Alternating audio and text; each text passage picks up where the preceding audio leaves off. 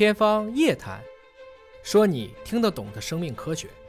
李老师，我看到介绍啊，您是中国呼吸介入的创始人，您能说说这呼吸介入是什么吗？简单的说，这个介入呼吸病呢，它指的是就是所有针对呼吸系统疾病的微创的介入诊断和治疗操作的一门科学和艺术。微创的介入诊断，那是说要插管啊，还是说要穿刺啊？呃，实际上最早的这个介入呼吸病呢，它起源还是起源于支气管镜，嗯，就是从最早的一八八九年，嗯，这个人类第一次用硬质支气管镜，嗯，看到了呼吸道的下面的一些情况，嗯，然后到一九六八年，可弯曲支气管镜应用到临床以后，我们才能够通过内镜了解到肺部支气管它的一些问题。那实际上近年来呢，这个 介入呼吸病有了快速的发展。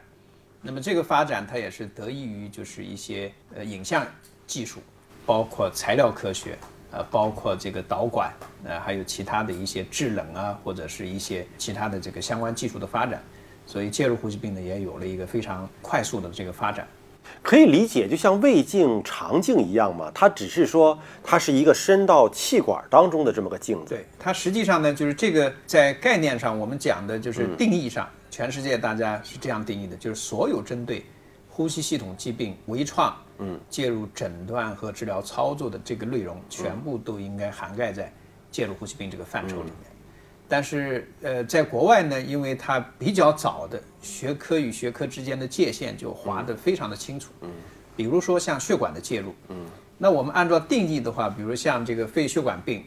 你通过介入，比如通过导管，通过这个一些介入的呃器械，去对这个疾病进行诊断和治疗的时候，那都应该算作介入呼吸病，因为它是呼吸病。但是您走的是血管啊？呃，对，就是就是这个，我们现在呢从定义上讲，嗯，那你无论是从血管还是从经气管，哎，从气管，嗯，这都应该算作呃介入呼吸病的范畴。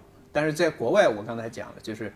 呃，由于它这个学科的界限，它划得非常清晰，嗯嗯，你谁都不能越这个雷池，嗯，所以在国外呢，他很多介入呼吸病的医生呢，他做的工作大多数是局限在支气管腔道内，嗯，呃，或者加一部分的这个内科胸腔镜，嗯，那么血管的这个介入，在国外的话，就是它有血管介入的这个专业，你介入呼吸病不能碰，嗯嗯，第二个呢，做经皮的介入呼吸病。那你这个介入呼吸病医生不能碰，这是我肿瘤介入的这个范畴。但是我们国家呢，因为它这个相对这个界限没有这么清楚，特别是最近些年来，我们尤其是在这个推广，就是以疾病为导向的学科的重组。比如说你一个心脏病，嗯，你到了我这个医院来，你不能说啊，这个你这个心脏病这是内科的啊，我只能内科搞，外科的你要到外科去。那病人就不方便，嗯，诊断治疗就会带来一些这个耽搁。那现在大家都是在重组，建立学科群，跨学科。对你只要是心脏有问题了，你到我这个诊疗平台上来，无论内科外科介入，全部都给你解决掉。嗯，所以我们现在呢，也在国内呼吁筹建或者说建立这个大的介入呼吸病这个概念或者平台。那么所谓大的介入呼吸病平台呢，就包含了。经自然腔道的，比如肺支气管；第二个经皮的，经血管的。那么甚至可能还有将来会有一部分经消化道的。嗯，很多人会认为说，你这个呼吸科医生你怎么会去做消化道？嗯，那你只要是跟我这个呼吸病诊断和治疗相关的，那我都可以纳入到这个范畴里面来。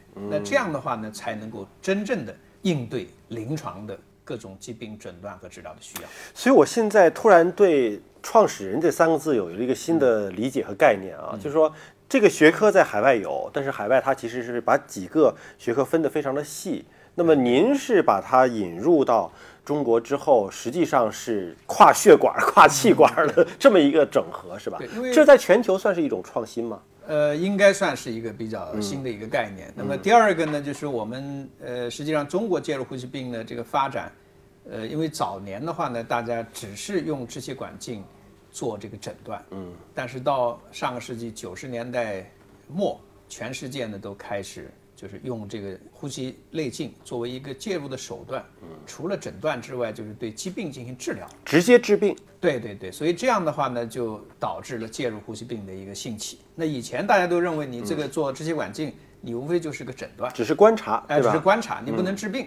但是通过我们这些年的努力，就不光是把内科的一些病能够及时的配合这个药物，配合其他的手段进行治疗，还把很多一些外科的一些病都涵盖在里面。本来你是需要开大刀，而且风险非常大的一些手术，我们现在通过内镜腔内微创介入的方法，就是花很少的钱，然后呢，很短的时间，病人有接受很少的创伤就解决问题了。我们知道肠镜、胃镜，它前面除了有个镜头之外，嗯还有把小剪子啊，比如看到息肉啊，看到什么地方，我咔嚓剪掉了，治完了。嗯，咱们这种用支气管镜前面也有个小剪子嘛，也要剪东西下来嘛。没有，那实际上呢，就是我们现在讲了，就是你支气管镜，它实际上只是一个介入的，就是呃一个载体。对，那么它可以和很多的治疗器具嫁接。哦，结合起来。对，比如说您说的啊，你剪刀，那我可以设计成一个很小的剪刀。气管里有什么需要剪的东西吗？有啊，你有时候比如说手术缝线呐、那当然我们可以用很多的方法。哦哦除此之外呢，那么激光、嗯，射频、嗯，微波、嗯，冷冻，现在还有这个光动力等等，那这些器具，它都可以跟这个嫁接，来对疾病进行治疗。我可以改造它，是吧？对对我需要什么东西就放上什么东西。对对对，它是从哪个位置伸到气管里去啊？一般的是通过鼻腔鼻腔。或者是口腔啊反正经过声门，嗯嗯。到气管，然后到左右主支气管。那随着我们现在内镜做的越来越细，嗯，原来我们大概只能到第五级、第六级支气管，嗯因为细了你就进不去了嘛。嗯，那现在我们可以到十级甚至十一级的。十级、十一级是个什么概念？是已经到肺的下叶了吗？哎，就是气管和支气管实际上是像一个树一样。对，呃，就是我们一般讲的这个气管，这一是一级，嗯，然后左右主就是哦分一个叉是一哎级，对对对，再分一个叉是二对级，对对，差不多这个概念，哦对对。它可以到肺多深的位置啊？